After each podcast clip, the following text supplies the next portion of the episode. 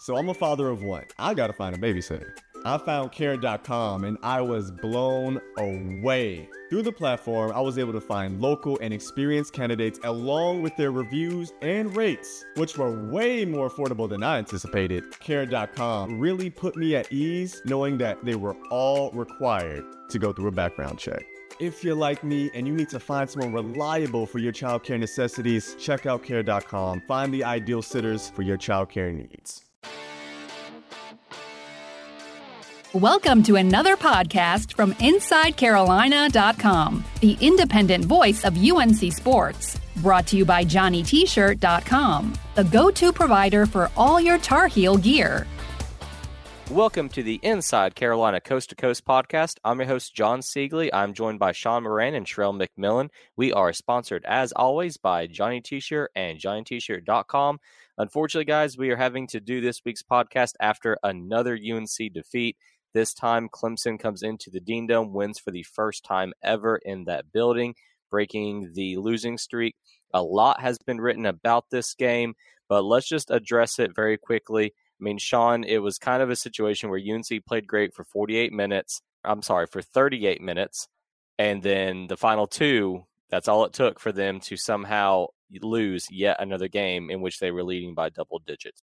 Yeah, I mean, the first 38 minutes, they're up uh, 68 55 after two Armando free throws. And, you know, even going up to that point, there was a lot of areas where you said, wow, you know, they're still up despite doing X or Y. Um, I mean, you can go back to halftime, they could have been up 13 going into the half, and instead they're up 10, and all of a sudden that lead, you know, goes away in a hurry. But at the same point, they're still up double digits, 38 minutes left, and then uh, Clemson puts in Hunter Tyson. He hits a three, and then it was just a, a very quick and rapid downfall from there. Uh, you know, still kind of hard to believe what happened because you you know you kind of thought it was in the bag and they were going to continue the winning streak, and then you know even when Brandon Robinson hit the two free throws to go up three, you're like, all right, they you know they're gonna going to survive despite all the turnovers. And then all of a sudden, uh, bam, they come down, get a wide open three,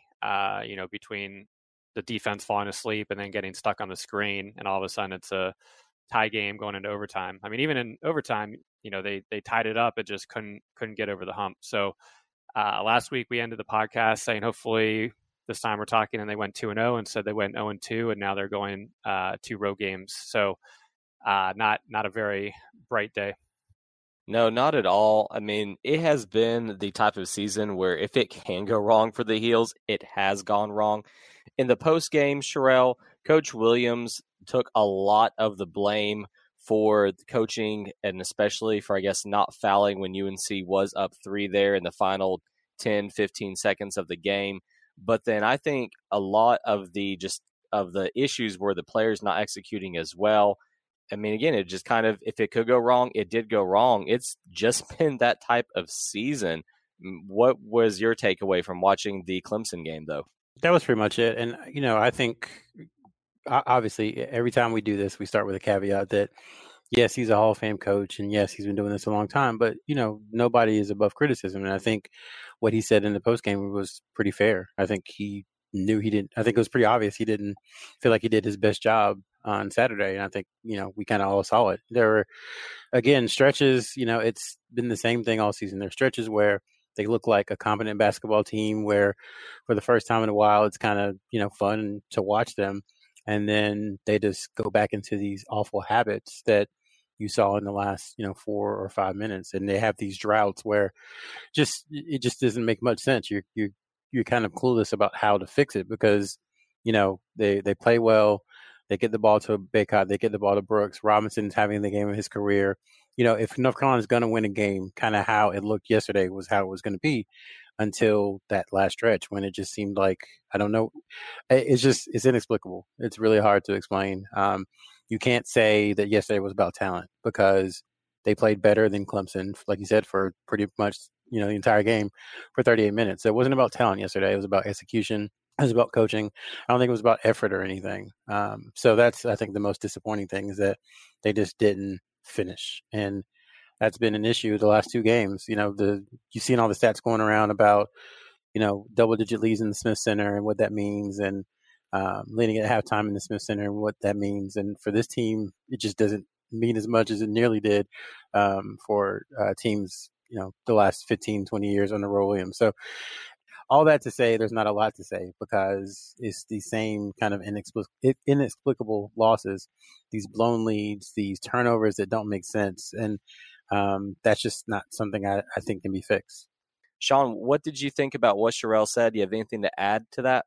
Yeah, I mean, one, you know, well, one, you know, I thought Platek played very well for the most part. Obviously, 0 for 5 from three, and you know, if he had been able to get one or two of those to go down, but I thought he did a good job stepping up, hit some, hit some big shots, and for the most part, played played fairly smart. Um, you know, I think going back to the the last four minutes, you know, you had uh, Platek took a hurried hurried three that was fairly contested on the wing, and right after that, Roy kind of flipped out and took him out and put Keeling in for a few possessions. But then, really after that, the goal on the offense was to utilize clock, which they did. However, you know, we, we've seen it countless times before that all of a sudden the shot clock's winding down. There's nobody to create.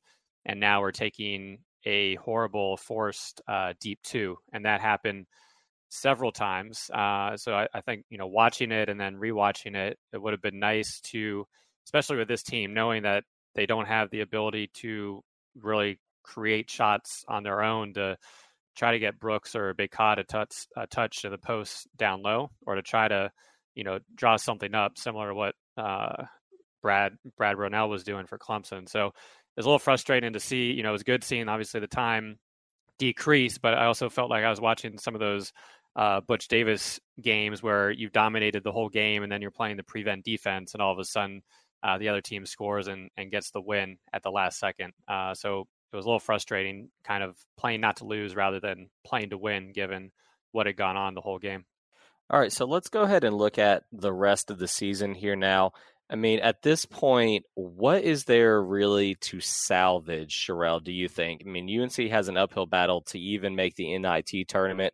The NCAA tournament, they're probably just a couple of losses away from being officially eliminated from that one. So, in terms of what they have left to achieve this season, what do you think they can still look forward to?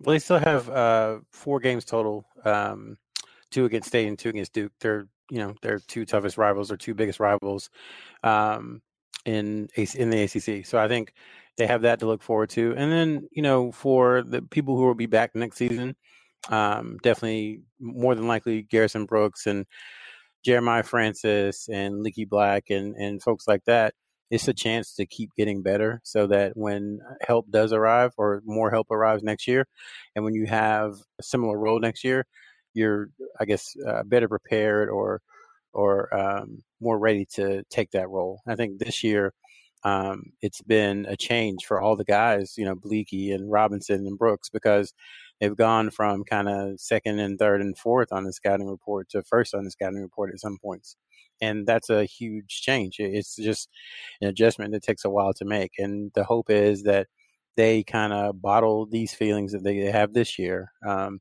it reminds me, honestly, of um, Jackie and Jawad and Melvin back in the eight and twenty season. That was their freshman year, and you know they capped their career with a national championship four years later but they always talked about how they never forgot how miserable the 8 and 20 season was and they used that as kind of fuel and motivation. You know those things are easy to say um, you know in retrospect but i do think there's a lot of truth in it that that's kind of what you have to do is to say you know what? This feeling you know frankly is terrible and I don't want to ever feel it again. And the only way to do that is to keep getting better, to keep working hard, and you have to hope that they can do that. I, I do worry though that yesterday just kind of breaks them mentally because you couldn't ask for a better situation for them at home against Clemson, up ten with uh, you know a couple minutes left.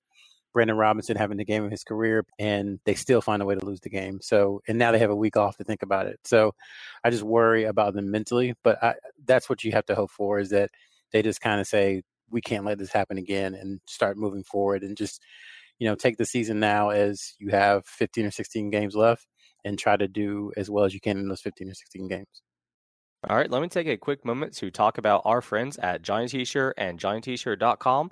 They are your place to go for Carolina gear. If you need anything for the Tar Heel fan and your family, you can head to Franklin Street, where Johnny T-Shirt has been in business for decades. They have the absolute best customer service. And if you can't make it to Chapel Hill, you can always shop online at JohnnyT-Shirt.com, where you can enjoy the same great customer service and the same great selection.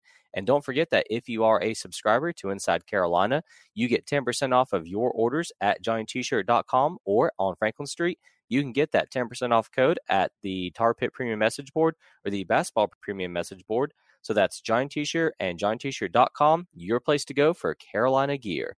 So Sean, moving forward, kind of beyond this season, looking for the 2020-21 basketball season year there, UNC is going to have a bunch of seniors in Platek, Brooks, and then Huffman and Manley. The the latter two, though, obviously don't play a whole whole lot. Black is going to be a junior, and then you're going to have Francis ha- Francis Harris and maybe Bacot as sophomores. Cole Anthony, I think everyone knows he's going to go pro, and then the incoming freshman. So when you're t- taking into consideration what Sherrell said about how the guys that are on the team this year are going to have this really bad taste in their mouths. They're not going to want to go through a season like this again. What do you think this season will do mentally for the heels that are going to be carrying forward next year and having to interact with these five freshmen that are coming in, all of whom are very highly rated?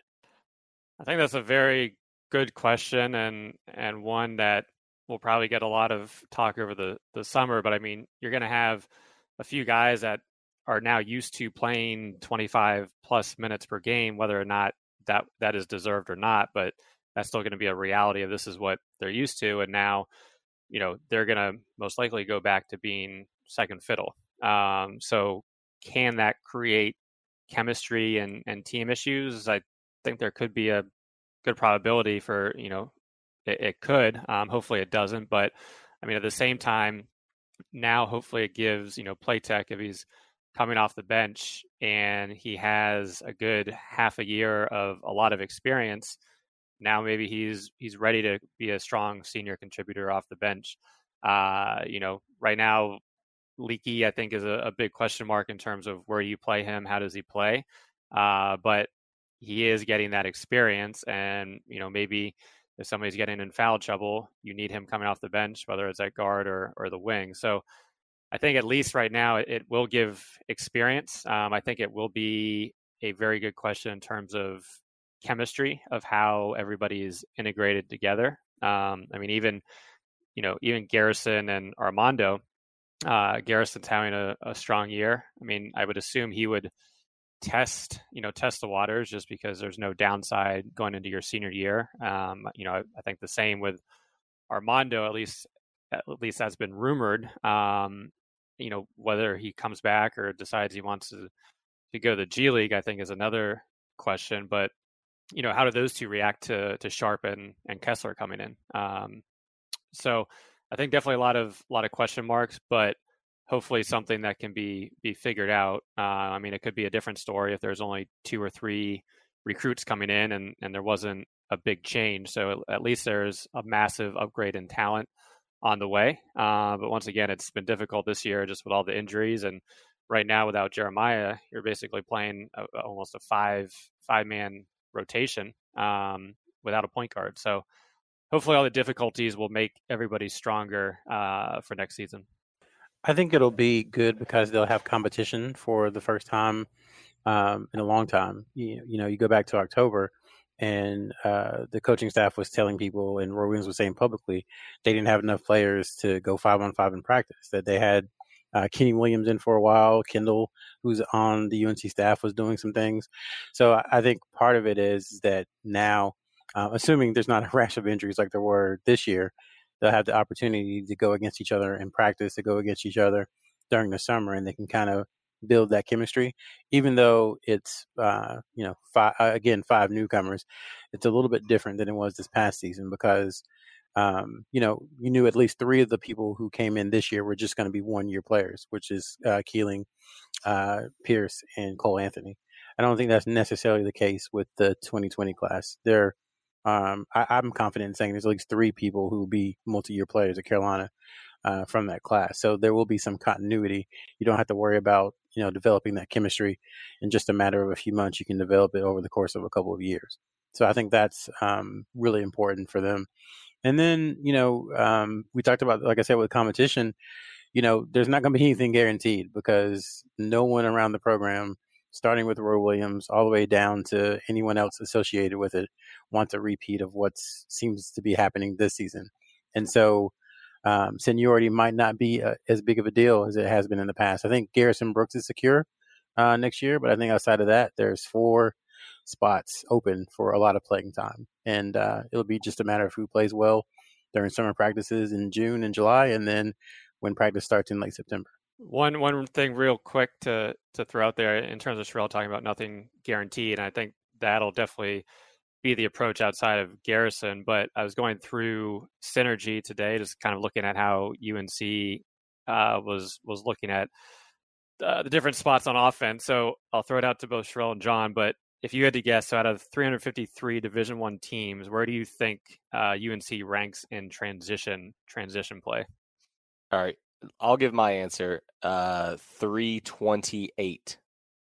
Yeah, I was, I was gonna go in the in the three twenties, somewhere around there. Pretty close. So they they they do rank three twenty eight in spot up shooting, but they rank yeah. uh three hundred and forty four out of three fifty three in transition play, which I think, you know, for a UNC team that is usually one of the fastest tempo teams in the country and is known for pushing the ball down and getting transition points. I mean, I think that, you know, that says it all all right there in terms of of why the team is is sitting at where they're sitting right now. It's like who who do you feel comfortable with finishing in the front in, in transition on this North Carolina team? Anthony Harris. right. Yep. And he played six games or five yep. games and that was it. Yep. Um, Cole Anthony's hurt, so he's not playing and that was something he was adjusting to before he got hurt. Um, and then there's really not in you know someone you would consider a finisher. Um, uh, in in the fast break or in up tempo games. That you know they don't really have that on the roster, and I think Caleb Love will definitely help with that, and I definitely think Day'Ron Sharpe will help a ton with that next year. It's yep. that and the and the passing. I mean, really, who on this UNC team aside from Anthony would you even trust making the correct pass? Because in the Clemson game, there was a uh, there was a situation where you know Brooks was literally wide open, no one around him, and I think it was it was either Leaky or Robinson threw him the ball, and it should have been a dunk, and he ended up throwing it uh, almost away. Garrison got it, and then ended up getting an and one. And I remember the announcer saying, "Look at that great pass," and I just thought to myself, "That was a terrible pass because it should have been a dunk." I mean, that's the that's my biggest thing is just no one is capable of passing on this team right now. Yeah, what, I think that's yeah, that's kind of understated is just the passing ability where if you're having really good passers, the people are getting the ball in the spots they need, but it's always a little bit to the left or right or a or a turnover on you know some very simple passes. Uh, you know, yesterday I got to watch Gonzaga in person, and I was just very impressed by how smart of a team were and how good pat you know pretty much everybody on the team from their bigs to their guards was you know they're just very strong passers and getting getting the ball to people in the spots they needed to score in. And here it's usually just trouble even trying to get the ball into the into the post, let alone um, you know not turning the ball over. So definitely agree with that. And then one other point is just on on defense, and I think you know one thing I would like to see going forward, and and hopefully an improvement upon for this year and going into next year for the guys returning is just the focus that they have. I think a lot of the time you see you saw in overtime the back doors, but you know, there's a few times you could see Armando running back and he just kind of, you know, fell asleep for a few seconds. And all it takes is a few seconds to, um, for your man to pop open or for somebody to set a pick. So I really think the focus needs to improve on a possession by possession basis. So hopefully that's one thing we can see improved uh, for the guys returning next year. Good stuff, guys. Let's take a very quick commercial break. And when we get back, we'll go ahead and wrap up this week's edition of the Coast to Coast podcast. So stay tuned. We'll be right back after this. Selling a little or a lot? Shopify helps you do your thing, however you cha-ching. Shopify is the global commerce platform that helps you sell at every stage of your business. From the launch your online shop stage, to the first real life store stage, all the way to the did we just hit a million orders stage. Shopify is here to help you grow. Whether you're selling scented soap or offering outdoor outfits, Shopify helps you sell everywhere. From their all in one e commerce platform to their in person POS system, wherever and whatever you're selling, Shopify's got you covered. Shopify helps you turn browsers into buyers with the internet's best converting checkout, 15% better on average compared to other leading commerce platforms. And sell more with less effort thanks to Shopify Magic, your AI powered all star. Shopify powers 10% of all e commerce in the US. And Shopify is the global force behind Allbirds, Rothy's, and Brooklinen, and millions of other entrepreneurs of every size across 175 countries. Plus, Shopify's award winning 24 7 help is there to support your success every step of the way. Because businesses that grow, grow with Shopify. Sign up for a $1 per month trial period at shopify.com slash odyssey podcast, all lowercase. Go to shopify.com slash odyssey podcast now to grow your business, no matter what stage you're in. Shopify.com slash odyssey podcast. Old Man Winter here. If I had it my way, it would stay winter all year long. Short days, wind chill, black ice, and a good polar vortex. Oh, heaven! Wait, is it getting warm in here? Your cold snap is over, Old Man Winter. Spring has arrived. Spring. Spring is here, which means it's the perfect time to get away in the Hyundai you've always wanted. Visit the Hyundai Getaway Sales Event, where you can get great deals on all of our award-winning Hyundai models, like the tech-filled Tucson and Kona, as well as the spacious Palisade. Enjoy wherever you go with the peace of mind that comes with America's best warranty and three years or 36,000 miles of complimentary maintenance. But hurry in, these deals won't last. Add more joy to your journey at the Hyundai Getaway Sales Event.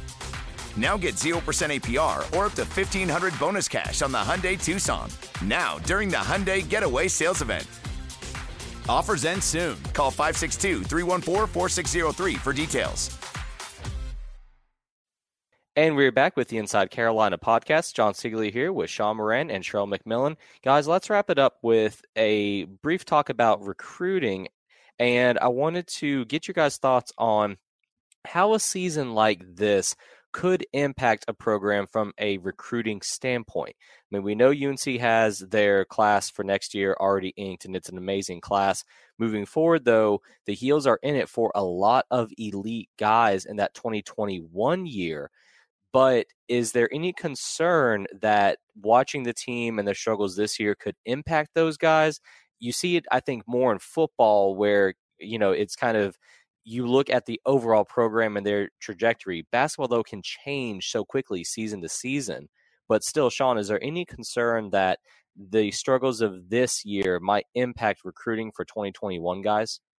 I mean, I think there's always concerns. I mean, I think from a negative recruiting aspect, it it'll be fairly easy for you know some of the blue bloods or other top schools to to use this, uh, especially when it comes to the 2021 class um, and going you know going forward. But at the same time, I mean, you look at Arizona last year. You know, they were a pretty pretty poor team in the in the Pac-12, and they get three you know five star, four star recruits, and now they're a fun team and uh, talented team to watch again. So, you know, I think obviously when it's out, you know, for the spring and summer, UNC doesn't have that buzz, which I feel like they finally did, you know, after the after Coby White and getting Cole, um, and that's kind of quickly uh, gone away. But at the same time, you know, they already have a really strong class locked in, um, and I think, eh, you know, for the most part, it won't have a great impact. But at the same time, you would be crazy not to think that it wouldn't impact anything at all. Yeah, and I think uh, Roy Williams, we've always talked about how he doesn't really filter himself and he says what he wants to say. And I think he's given other coaches a little ammunition to use now on the recruiting trail for 2021. Now, again, he doesn't care about that, but um, that's definitely happened.